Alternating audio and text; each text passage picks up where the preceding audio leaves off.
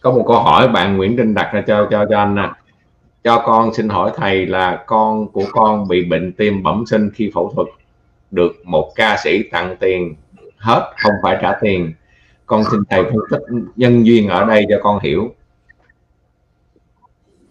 Ồ thì đơn giản thôi. Cái nhân duyên đó là, là ví dụ cái đứa bé này đó mà đời trước nó đã à, giúp nó không nhất thiết không nhất thiết là nó phải giúp cái anh đó anh ca sĩ đó mà nó đã từng giúp nhiều người à, khi người ta bị hoạn nạn yeah. nhưng mà cái cơ hội mà nó đã từng giúp cái, cái cái những cái người mà bị bệnh mà được nghĩa là được nó giúp tiền để để để cứu chữa đó thì cái đó là rất là lớn chính vì cái lý do đó cho nên nó tự động tại vì cái nhân duyên mình đã làm mình đã ghi mình đã gieo rồi mình đã làm ra những cái điều tốt lành thì tự động khi mà mình bị như vậy sẽ có những cái người cùng à, cùng cái cái cái cái cái dòng chảy của nhân duyên đó họ sẽ tới họ cứ giúp mình ngay à.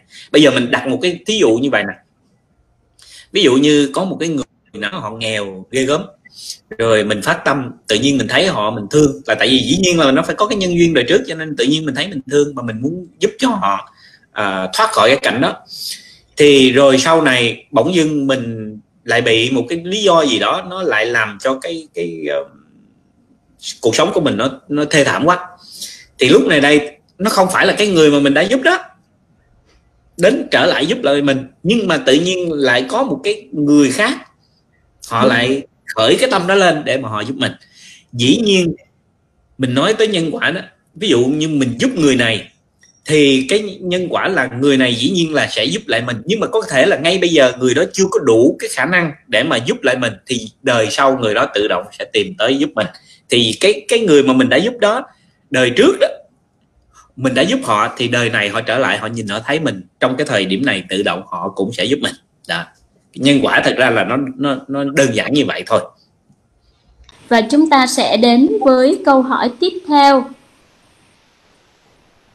Chúng ta đến với câu hỏi tiếp theo của một bạn giấu tên.